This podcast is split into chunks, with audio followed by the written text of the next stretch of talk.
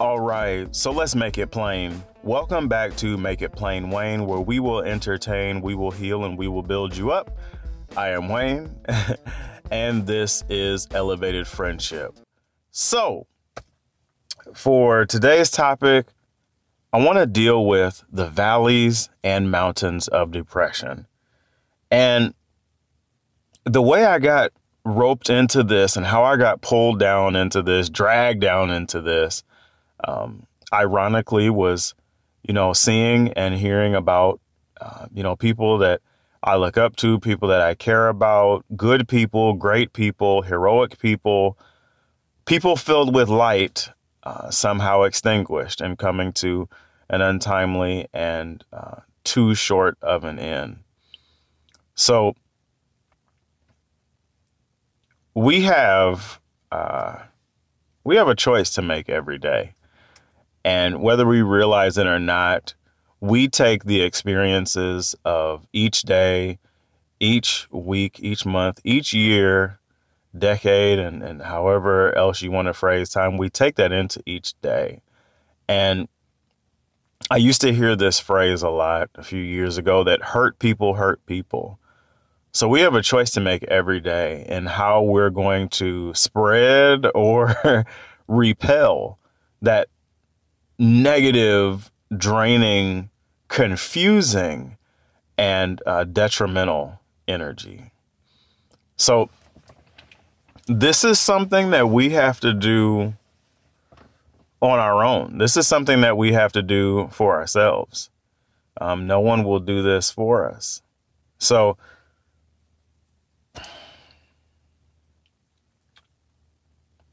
where have I seen this?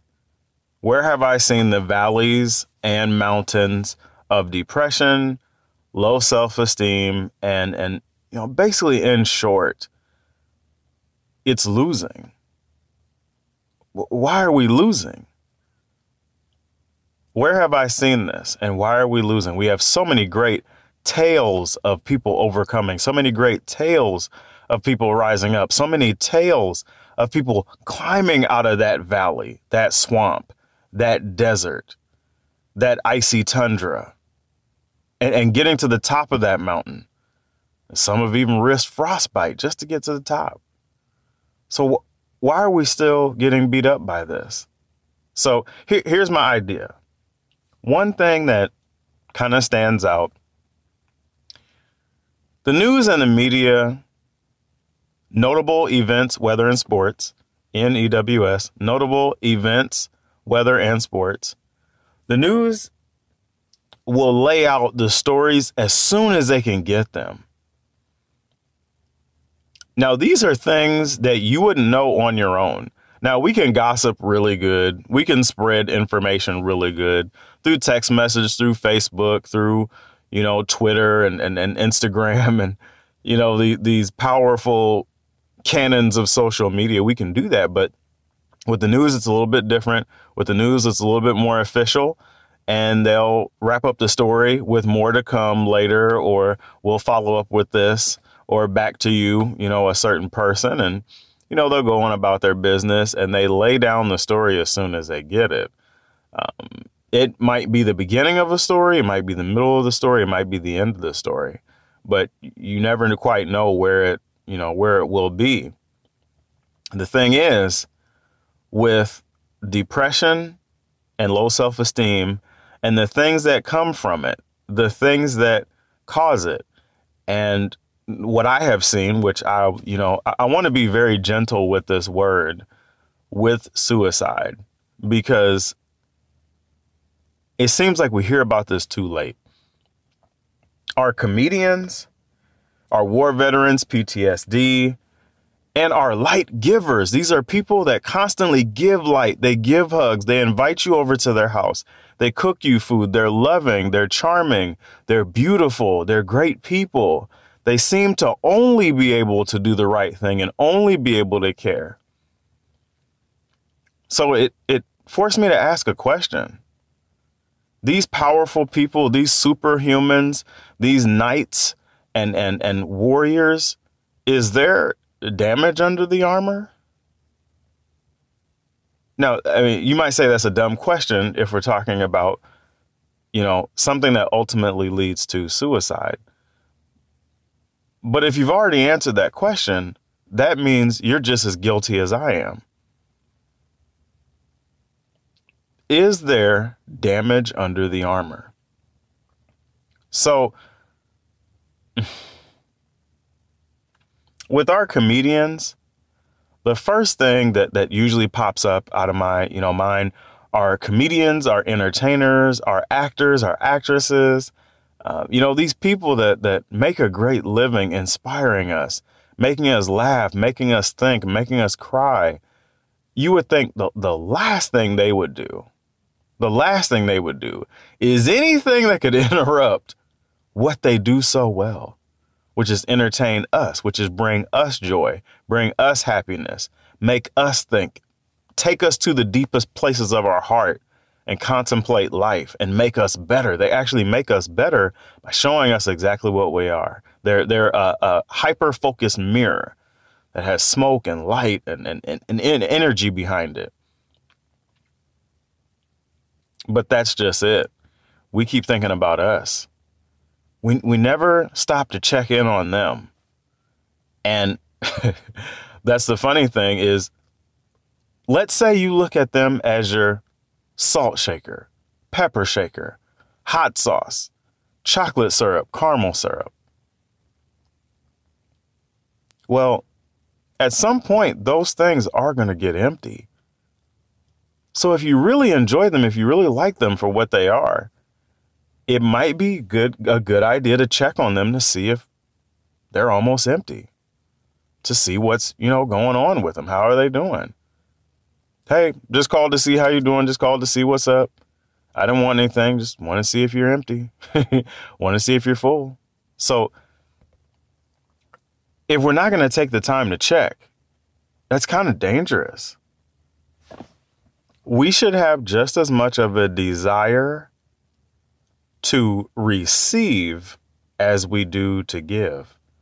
Why not make sure that this well-oiled machine, this beautifully functioning thing that gives you laughter, that gives you self-reflection, that gives you joy, is taken care of? Now, this person, this man, this woman, they don't know what they do for you, but you know what they do for you. And that's why I think we need to be careful with social media, with our complaints, with our criticisms, especially for those of you who haven't done an ounce of work in this field. You know, if you've sold out crowds, if you've been in front of the camera, if you've been in the director's seat, if you've done the job of the person that you're criticizing on that level, I can understand, but I know you and I both know the notes would be a little bit different. And if someone were to criticize you on your job and give you the same energy, the same approach, the same tone, the same delivery. If they were to give that to you the same way you're giving it to this person and criticizing their career or how they look or their hair, their nose, their face, their legs, their arms, their body, you wouldn't stand 5 minutes. If we turn the gun the other way, yeah, it's that powerful. We never quite take the time to consider what's our role in this. How do I, you know, look in this whole story? Did I contribute to any of this? Because I'm going to let you in on a little secret. If it takes a village to raise a child, I want you to explain to me what it takes to successfully run a company. Yeah. It takes a village to raise a child. And some of you know what this village is because of the people that you think of when you grow up and you know, think back to all those good times. You think about that village, but what does it take to successfully run a company? You have the CEO, you have a board, you have some, you know, people underneath that board that operate with them, a couple, you know, subsidiaries. Then you've got kind of like the meat, the meat and potatoes of the workers. You have this large system just to keep this one company running. So if it takes a village to raise a child, think about what it takes to run a company. Well, a lot of times that company is you. So, yeah, we have a lot of weight behind us, and we take into each day with us. We're actually a company. We're a whole company able to summon and use the tools of almost all technology, all education, languages, all of this. And with the swipe of a few keys, we interact not just with one person, but with the whole world.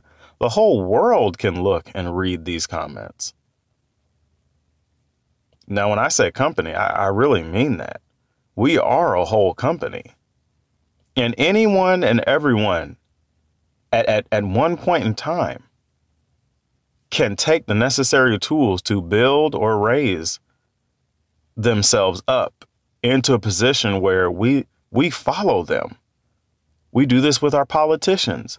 We do this with our athletes. We do this with our actors and actresses. We compare them to one another because we all are a company in our own respect, in our own regard. And we attach things to us. And this is what I'm saying. We have these comedians, these war vets, these light givers, these people that give us such radiance, such greatness, and we never check in on them to see if they need to be fed, to see if they need anything from us. They're a salt shaker, a pepper shaker. They're a hot sauce. They're a caramel sauce. They're a chocolate syrup. They're these delicious things, and we look at them as just the utility without realizing that, man, don't they need to be replenished? Don't they need to be filled? And what does it take to refill them with what they are that makes them so great? We got to take time to think about that stuff. What's hard for me is with our war vets, our veterans, our armed service, this PTSD. Now, this doesn't serve true in all cases, but when they come back here, if they've been through something, we applaud them when they get back. We high five them. We pay for their meals. We treat them great. But then when it's time for them to have a job, the leadership that protected this country, the mind that did what was necessary so you can sleep at night, isn't good enough to work here. I have a hard time with that. In a sense, you're treating them like a condom, like an old broken toilet. They completed their function for that day, but since now they're, sullied or damaged or used, they're no longer useful in this other place, in these other markets. I have a problem with that because to me, I feel like that's what we're saying. And when they go over and get injured and need the help and they're lined up around the office, lined up down the hallway just to get some help for their body, I can't say that we're caring about this, that we care about them. And it kind of begs the question, should we even be there if we can't even take care of our own people? Now, I know what you're saying. Let's not go political. That's not my point.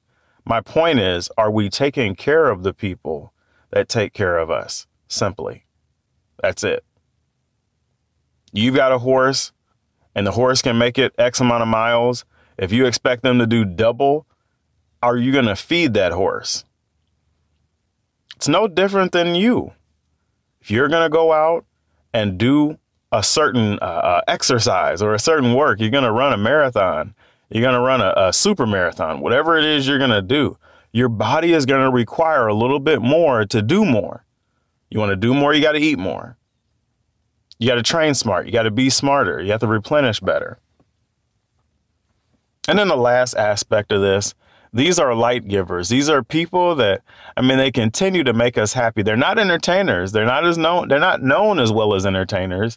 they're not known as well as, you know, our military or armed services. You know, they're not these men and women. They're actually people in our lives. They're people that we see at the mall. They're people that we see just walking and talking about.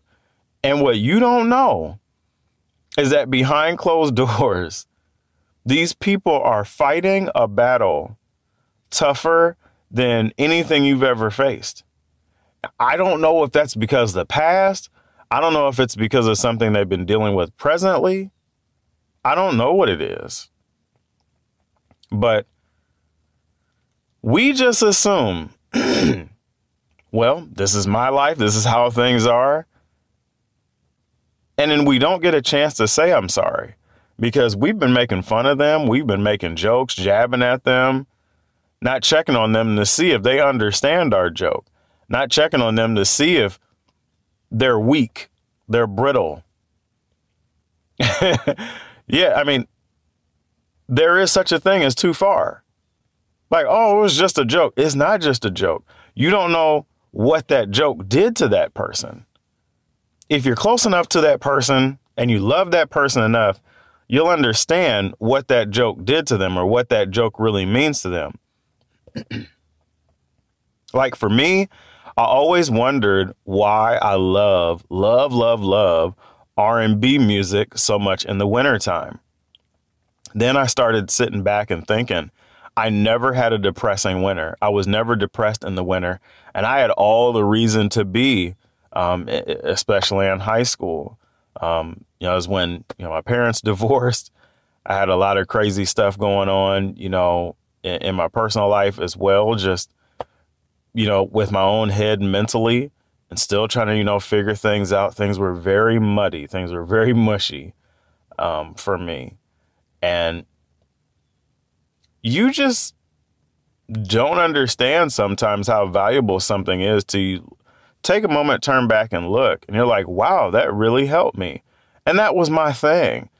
R&B. And I would tell people this not realizing what it was doing, but I would listen to R&B strictly during the winter time. I might listen to like some hip hop or whatever, but I would listen to a couple R&B playlists. And, when I was younger, we just had cassette tape. So I would make my cassette tape. I'd run up and hit the record button and stop when the song would stop on the radio. Because, my parents weren't buying all those tapes and music.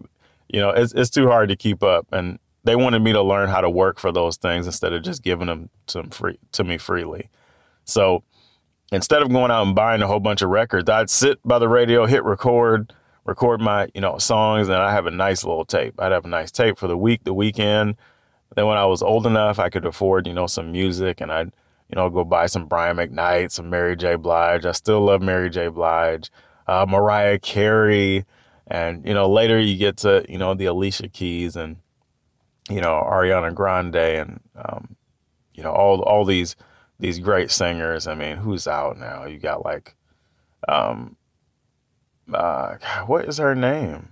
I can't remember her name. The blonde, it'll come to me, but you all know who I'm talking about. We just have so many great singers, songwriters. And I wasn't looking for their sappy, sad love stories. What I was looking for was that feeling of greatness that they were singing about, the power and the beauty in love, because that love is one of the greatest drugs and drives in us. And hearing them sing about that during the wintertime, that carried me through. Like, that was beautiful. That was great. I mean, I know, for a lot of people, this is, it's jazz, it's gospel music, it's, some type of band, that gets them through and it gets them going. But you don't know what people are going through, and you don't know if that's their thing.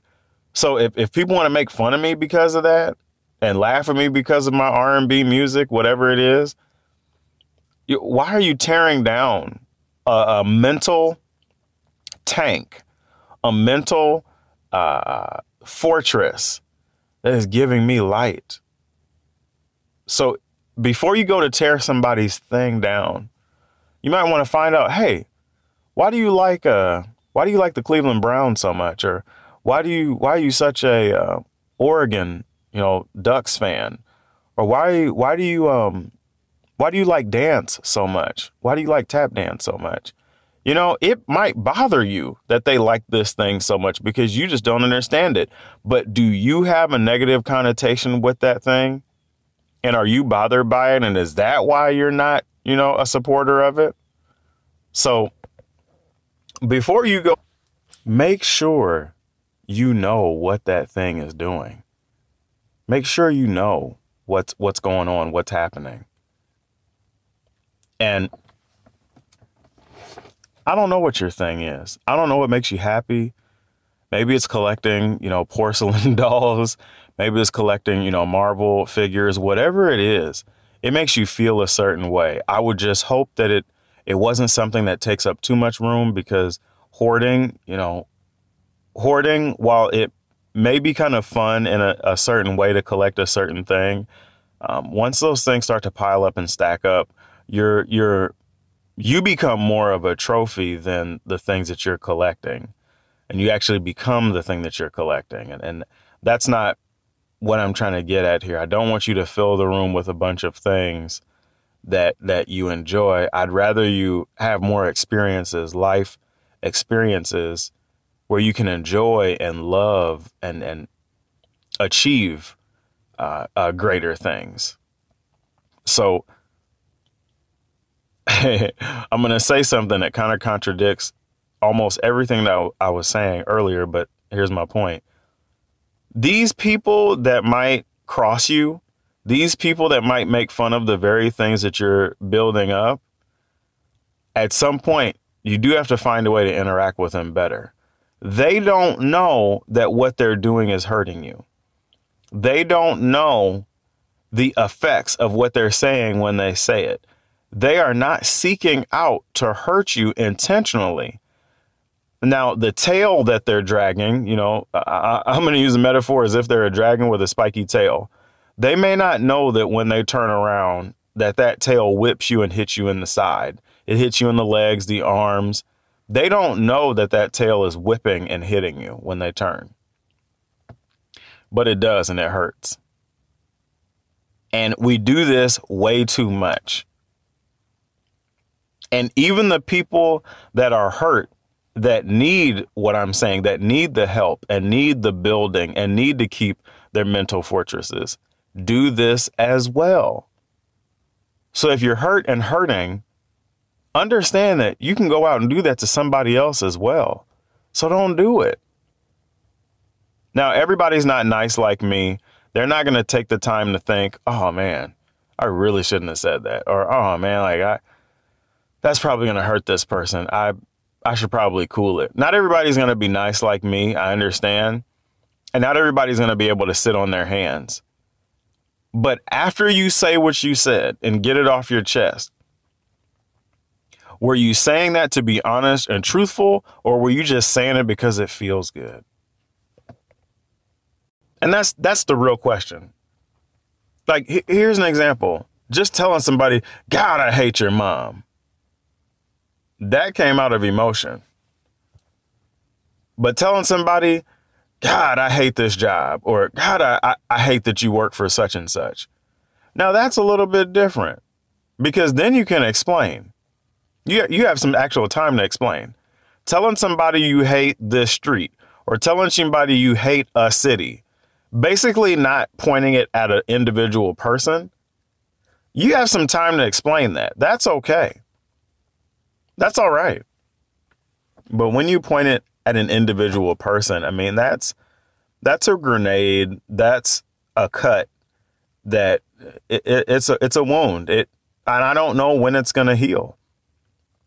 One other very powerful thing, if I can give you all anything, the mind is just like or similar to the very planet that we live on. It's almost identical. You have places that you can see that are very easy to explore, easy to glorify.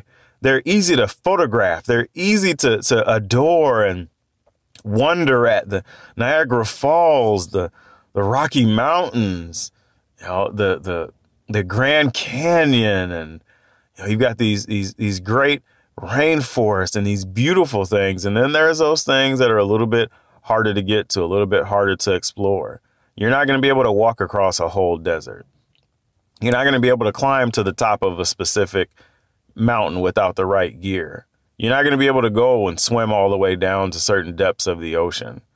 And I mean, just because you can jump out of a plane and parachute down, I mean, that doesn't mean you can go equally as deep and live the same way. I mean, there's altitudes that we can climb to that are actually safe for us above ground, but then you go below ground. And I mean, to drill down and go down into the earth or the water that far down, there's just so much pressure. I mean, it's, I don't know.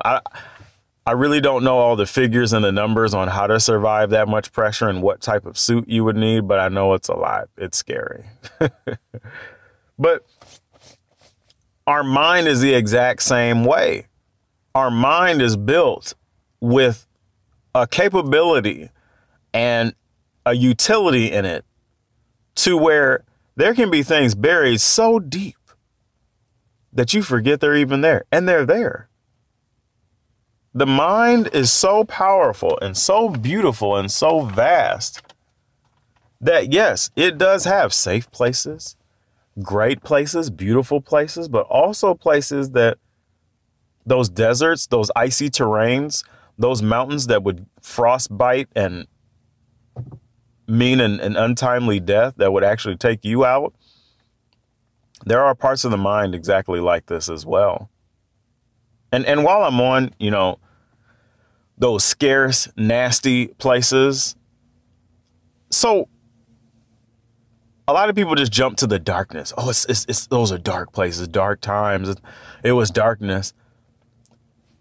Darkness is how we sleep. It's how we rest.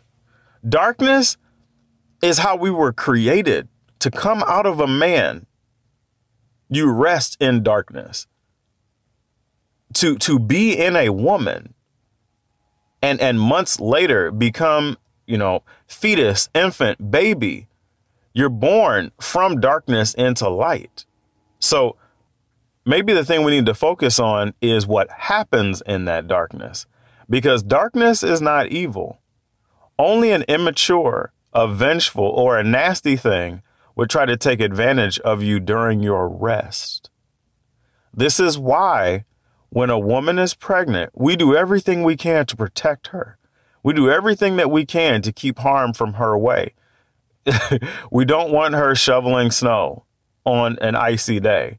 We don't want her mowing the grass on a 100-degree day. We don't want her, you know, walking around with a handgun. You know, we don't want her doing anything that would harm that baby, that life. That baby is resting in a comfort and peace and rest. And I even had a young lady explain to me that a baby can only see darkness for the first few days until their eyes develop. Now, let me ask you, is that baby evil because they can't see the light because their eyes are in darkness? Is that baby evil because they're in 9 months of darkness? Is sperm evil because it is consistently in darkness? Now, there might be some light. You know, the body isn't a solid block of rock or ice or whatever. Like you can kind of see some light with, you know, in the body with the right cameras and right things. But everybody's sleeping in 8 hours of evil. Our night is completely consumed with 12 hours of evil. The color black on a car or a human being or the black hair and black eye pupils are evil. Everything that's black is evil. Well, okay, we're not going to make it then. If there's that much evil, we're not going to make it. So come on now, let's stop with the fairy tales and all that. You have to increase your understanding. Not everything that's dark, black, I mean, I understand what people mean when they say darkness and evil, but if you really specify what it is that happened or what it is or how it happened, you understand that people take advantage of things. If the light is bright enough, shine in one direction, you can do the same damage that you would do with light. Deer in headlights. So overwhelming someone is how you take advantage of them. Too much laughter, too much pleasure, too much of anything will overwhelm you. And that's why I say in the mind, we have things that you can see very well, that you can understand very well, because a blind man can understand things very well, and their life is specifically in darkness. Is that evil? But to them, being able to feel braille and being able to understand what they're touching and hearing is their understanding. So that makes it very clear for them. Yeah, two people, Ray Charles and Stevie Wonder, they're musical geniuses, and they haven't spent, I know in Ray Charles' case, more than 10 years, actually able to see. So the terrain that we understand and the terrain that we do not can be very vast and beautiful, but at the same time that we don't, the area we don't understand, it can be very hard to, navigate through. And that's how the mind is. So we have to be careful. And that's why for me, I say, oh man, I've got my R&B, I've got my coffee. When I was younger, it was just the R&B. Now I've got R&B and coffee, so I win. I win every day. You got Starbucks and scooters, and you got all this stuff you can enjoy. But we have to be careful. My personal journey, the way I first encountered depression was in my teenage years. It just came all at once. You're going through puberty, your school is changing, life is changing, all this stuff is changing, and you're just confused. You have all this energy, all this emotion, testosterone, all this stuff. Like, how do you really use it? What do you really do? And at that time, it was like I was just failing stuff. I went from going to honor roll to just failing classes. I just wasn't doing very good. It was like stupidity. I would just walk around dumb. And knowing that I was dumb and knowing that I wasn't doing anything right, I just felt like, well, God, like, what can I do? All I can do is play video games and eat candy. Like, I can't do anything right, and I'm getting in trouble for not doing anything right. So, like, what can I do? And the only thing that brought me out of it was a verified love. Like, people don't understand. You need to know that people love you with the discipline. It's easy to slap somebody and say, get in line and shut up. It's easy to slap somebody and say, you're doing it wrong. That's easy. But if there's love behind it, a drive and a focus and a willingness to show that person, hey, this is what you're doing right now. This is what you should be doing. And this is why. This is where you're at right now. This is what you should be doing. And this is why. And break it down to them. It'd be much better to fill their mind with great things and consistently work on that, where they are, where they should be, and how they get there, and why, than to just yell at them. It's the same thing we do in rush hour traffic. Nobody knows where anyone else is going that day, but we honk and we yell at them as if, they're our problem. We honk and yell at them as if they actually know what we're trying to do. And we're all trying to use the same road. And at that point, we might all be going the same direction. But nobody knows where, the other is going.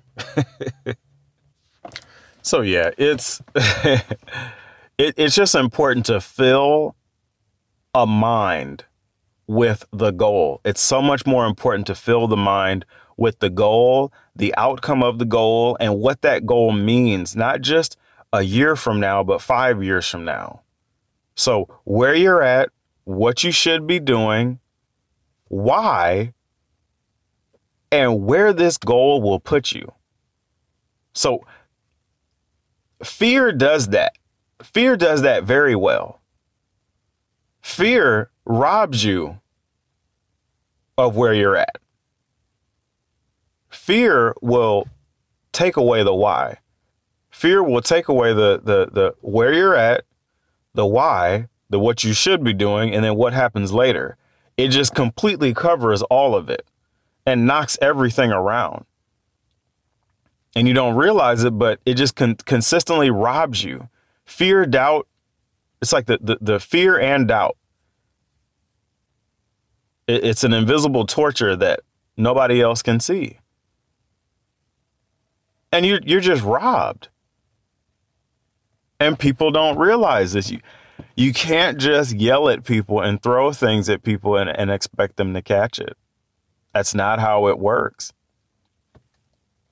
And for me specifically, I am highly detail oriented. And this is a very random thing because I can recall movies for you that I watched 5 years ago as if we're watching them right now.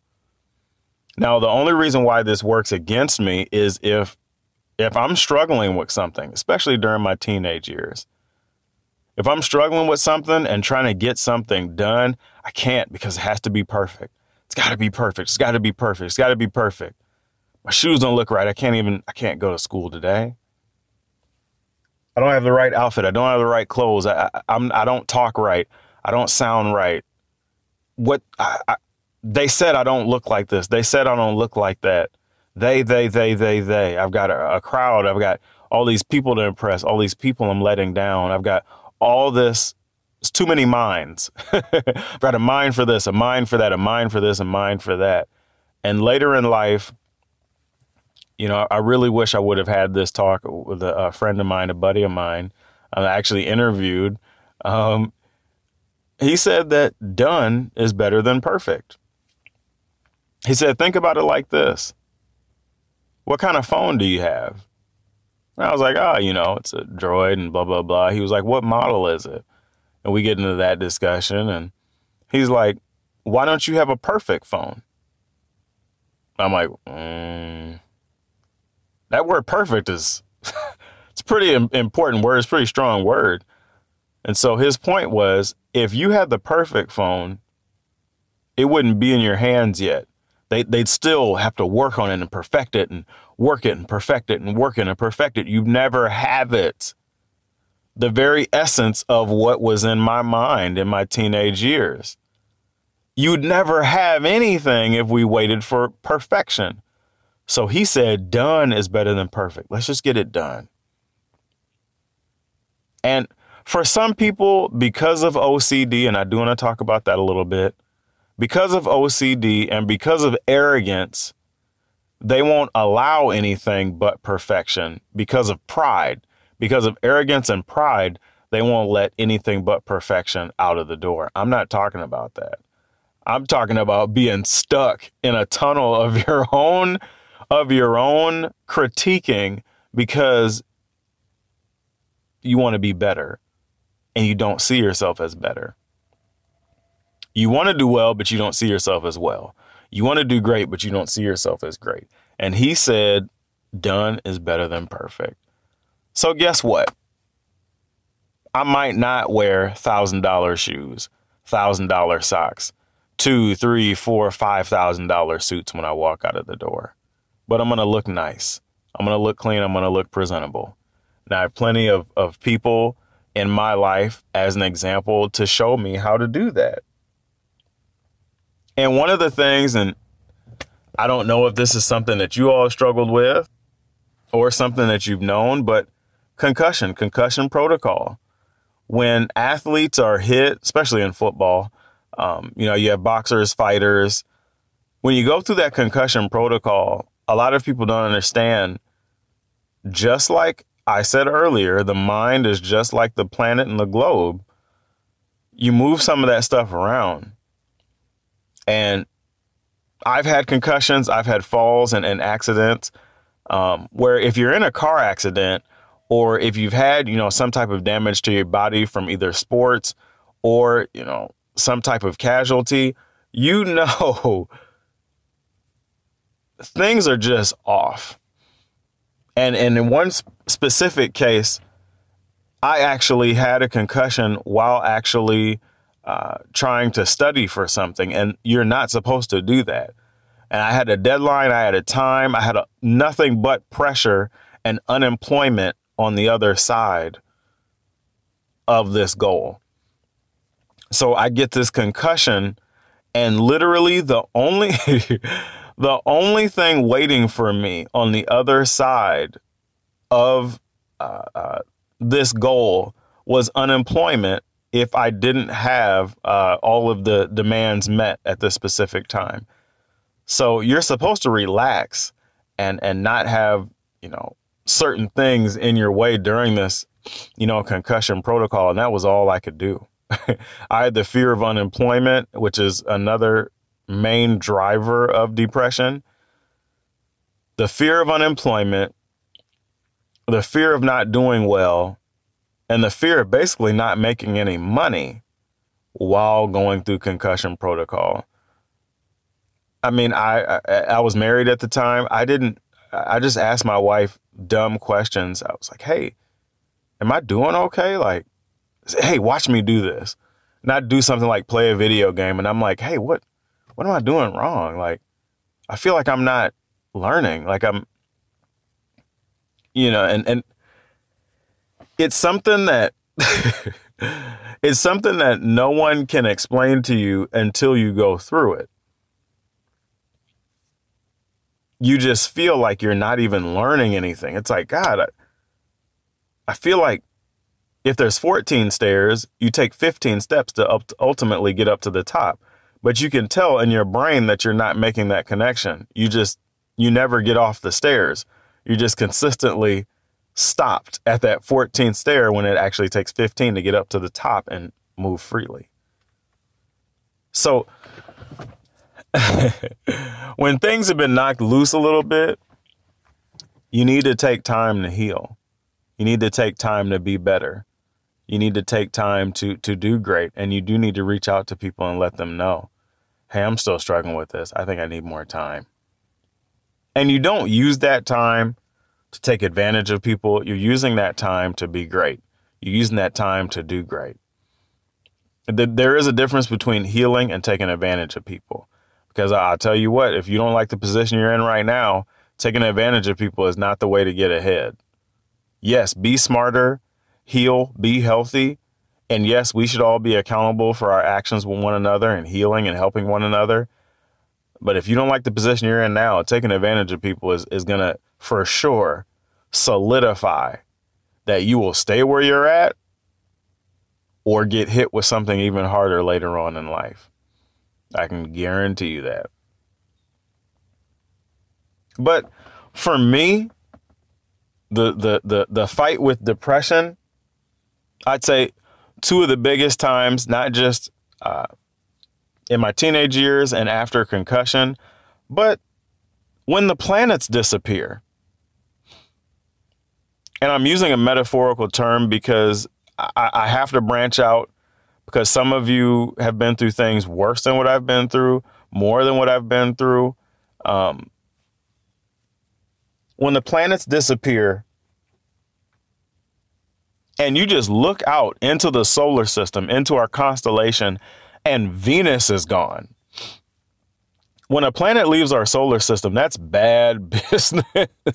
It really throws things off. When we're not the third rock from the sun anymore, it's really bad for business. When we lose a loved one, when people die, it takes a piece of us with them. Yes, we should honor their life with legacy. But sometimes we don't get to that. Sometimes we have to work on our healing. And some of us need more help healing than others. Not all of us have the same experiences with everybody. So that healing might be a little bit different. And then the last piece for me is when the truths are false. When the truth is false, when the truth is false. What everybody is claiming to be the truth and jamming down your throat as the truth is false. What do you do? It's like, God, man, what do you do?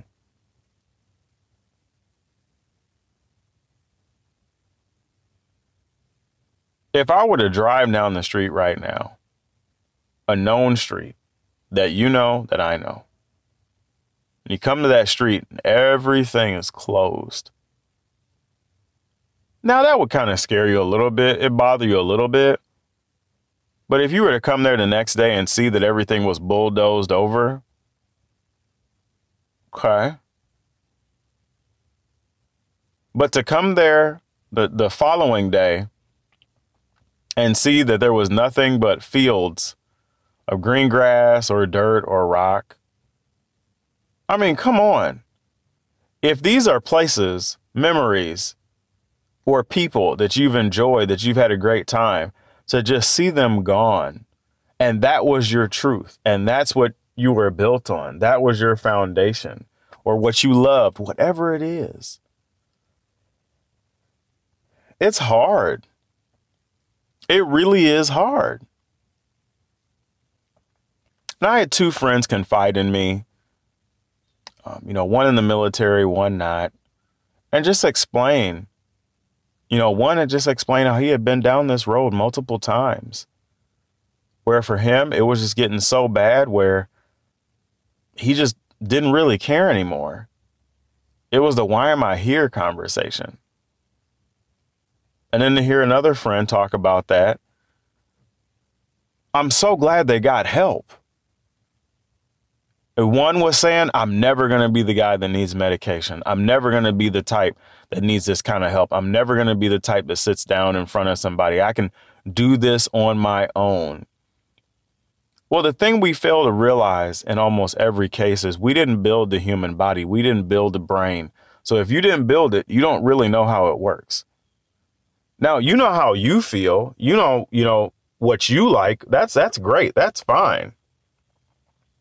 But you don't necessarily know how the human brain functions, how it's built, how to repair it, how to do brain surgery. You've never been a surgeon. You've never studied the central nervous system. You really don't know. So I'm really thankful that these two friends of mine were smart enough, cared enough, or, and maybe I should just say feared. They had enough fear to fear what life would be like without us. So I'm going to be selfish and say, I'm glad they thought about us because I know it doesn't always happen that way. When we lose a friend or family member to suicide, an entertainer, someone that's great, an athlete to suicide, we haven't really done them the due diligence and the justice to understand them.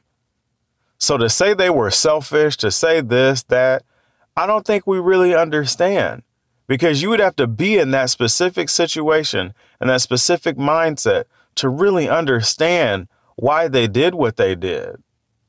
If something is broken, it's not going to function like a healthy road, like a healthy artery or healthy brain cells. If something is broken, it's broken. You can't expect a broken leg to function like an Olympian's 100% firing muscles and quick twitch fibers. You just can't. So saying that someone was selfish, saying that someone was dumb, saying that someone was moronic, saying that someone was evil or left their kids behind, their child behind. I understand the hurt and the pain. Say exactly what they did. They left you with a lot of hurt and pain. But they didn't understand what they really did at that moment. They left us with what they thought, and what they thought was influenced by nothing but all the wrong things. Because if they were influenced by the right things, how much we love them, how much we want them here, how much we believe in them, how much we need them and want to see old age out of them. You would know. You would know 100%. If they knew, hey, I want to see you tomorrow. If they knew, hey, come over here, get a plate. Got some food for you. Got some, lasagna, or a cold beer, whatever it is. I got a cold beer waiting on you. Every day, every Wednesday, we hang out every time. And we don't, I don't think we really understand. It's not necessarily just the family gatherings. It's the gatherings. They're good. They really are good. Keep those. Everybody's kind of operating in their own pocket and their own society. And I get it. I love Facebook. I love Instagram, Twitter, social media. I love all that stuff. I love the chat rooms and all that. And I know everybody's getting whooped and slapped up over, all the screen time. I get it. I love that stuff. I'm having a great time with technology and all the stuff we use. I love it. It's great. But don't get it twisted. All that stuff is great and popular because of people. Go and spend time with people. You should have a balance, between your screen time and your personal time. I love the way women smell. I love the way women look and the way women feel. That is why I have the relationship with my wife. Not because I'm on my phone all day. Now, if it's a conference call or a conference to learn better on women, marriage, all that, great. Like, that's great. But all that stuff is going to make me better with people, unless it has that specific goal to make me better with people. So until we are certified in removing suicide and removing all these negative thoughts and removing bullies and removing, these negative behaviors, we don't need HR. We don't need a complaint department or reporting, and don't need to do things anonymous. Until we remove all that, we still have to go back to the basics. You need to talk to one another. You need to talk to somebody, and you need help. We need help. That's okay. People don't understand. We have spent so much more money on what we want because we haven't taken time to develop the things that we need. Now, I don't know what the figures are. I don't know, what the numbers are, but I'll go out on a limb and say we've probably spent more money in Vegas gambling than we have working on cures for cancer and life-ending diseases. And we've probably spent more money on porn and all those pleasures than we've spent on, removing the threats of suicide and PTSD and, things like just getting, good recovery for our veterans that are coming back. So we really, really, really, really, really, really love putting the money on the things that we want. And I believe it's because we haven't really focused on the needs. And that's on us. It's not going to come from up top. It's not going to come from, all those people that we've thrown the votes to. It's going to come from us just having common sense. It's just common sense. Are you going to take care of the things that are in front of you? So it's on us to motivate ourselves, to feed ourselves good energy. It's on ourselves to feed our family good energy. You reap what you sow. What are you sowing? What do you want to come back to you? Do you want somebody to constantly come and point their finger at you and tell you what's wrong and tell you how you're messing up? Or would you rather have them give you the discipline and then tell you why, and then tell you how much you're worth, and then tell you what they expect out of you?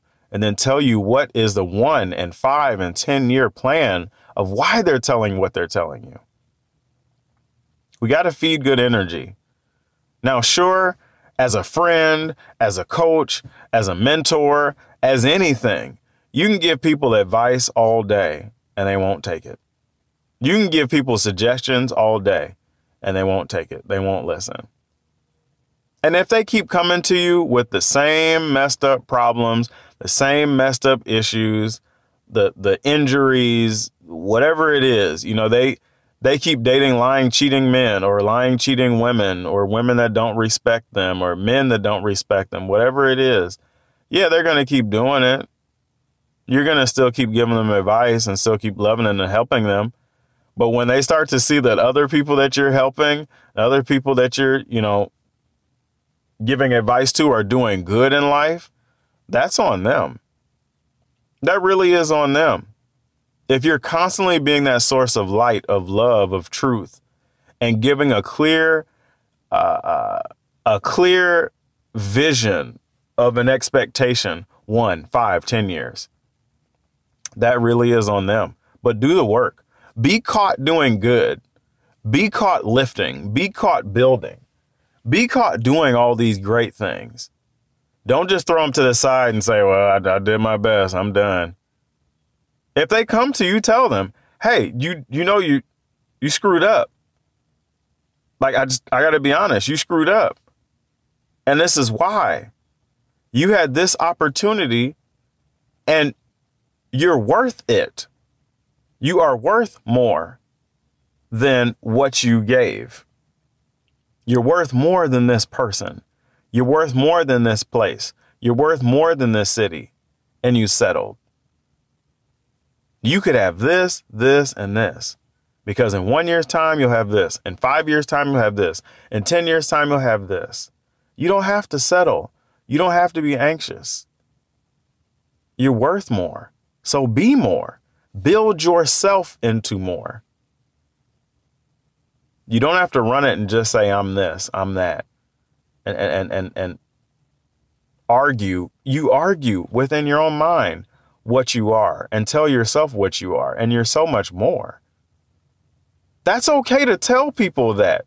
Tell them you love them. Tell them you care. I'm saying this because I love you and I care. You're settling. You think you're ranked 15th. You're actually ranked #1. You think you're worth this kind of person. You're actually worth better. You wanna catch who's at the bar when the lights are down low, when you should be going and dating Miss America. You think you're worth the guy that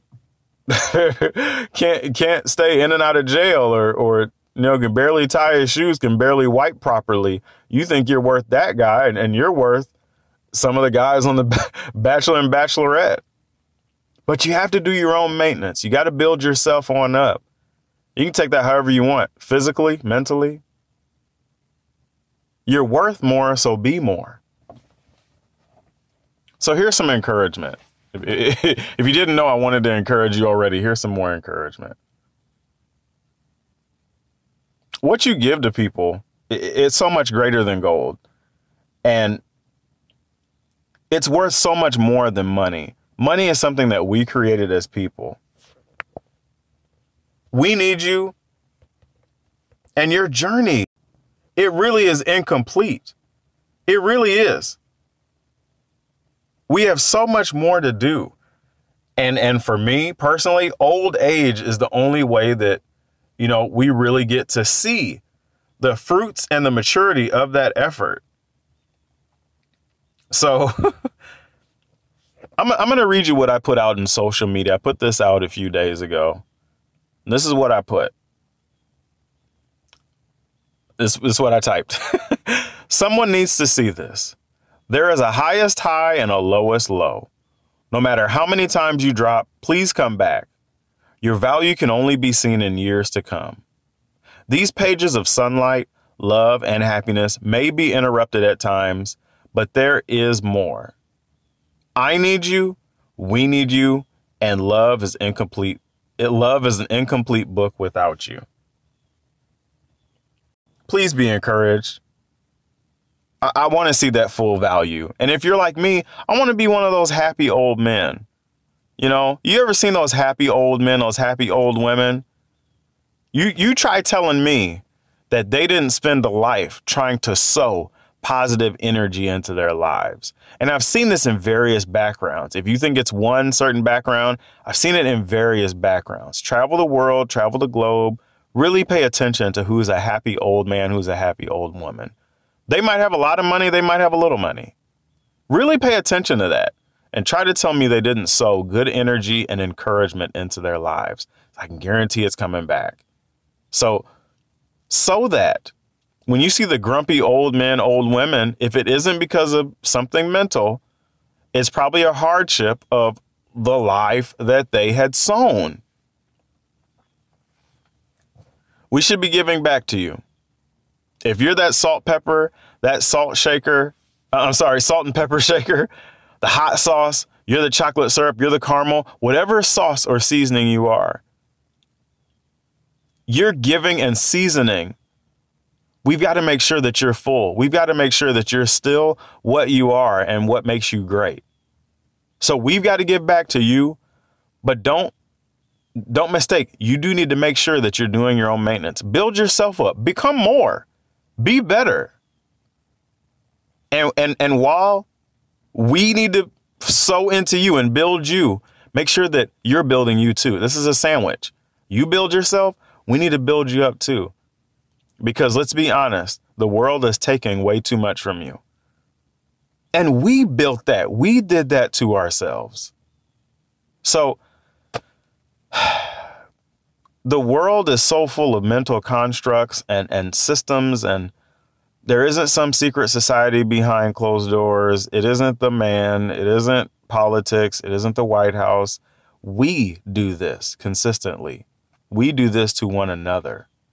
We know right from wrong. We know common sense, yet we continue to spread the things that don't help us. We do that. Sow the positive energy. I know not everybody's like me. Not everybody's nice. You don't want to give money to the homeless. You don't, I know that's okay.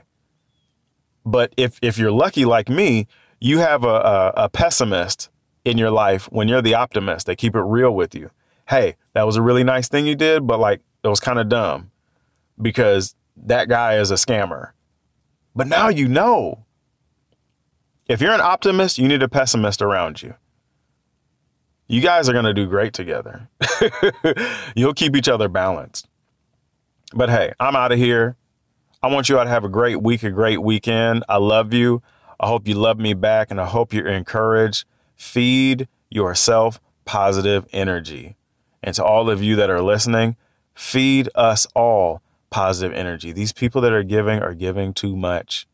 They're giving so much that they don't know what it's worth anymore. They can't see the end. They can't see the finish line. We need to make sure we encourage them all the way through. Otherwise, they'll stop running. All right. I love you all. Hope you love me back. Have a great week, great weekend. I'll see you soon.